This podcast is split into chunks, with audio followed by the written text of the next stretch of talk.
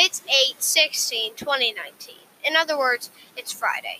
Now, let's go to the newsroom for another edition of Micah's Minute. Hello and welcome to Micah's Minute. I'm your host, Micah Mullen. Um, according to World Team, busiest hurricane season predicted. This this is not good. Not good. Nobody likes hurricanes. Hurricanes are terrible.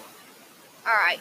Government meteorologists say the 2019 hurricane season may be busier than than expected.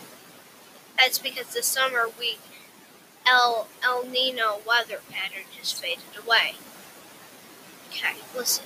The meteorologists, government meteorologists, say that this is the busiest hurricane season predicted which is not good, not good at all, especially for people that live down south. I mean, up in the north, I've never lived through a tornado. I've never lived on, lived through a hurricane. I've never, well, I don't remember if I have. I don't think that I have though. Never, never been in a flood. I, basically, it's not that hard, but I'm sure sometime I will be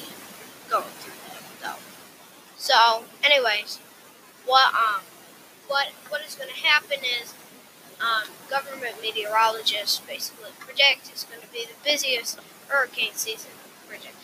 All right, that's according to World Team. Thanks for listening to Micah's Minute. I'm your host, Michael Mullen.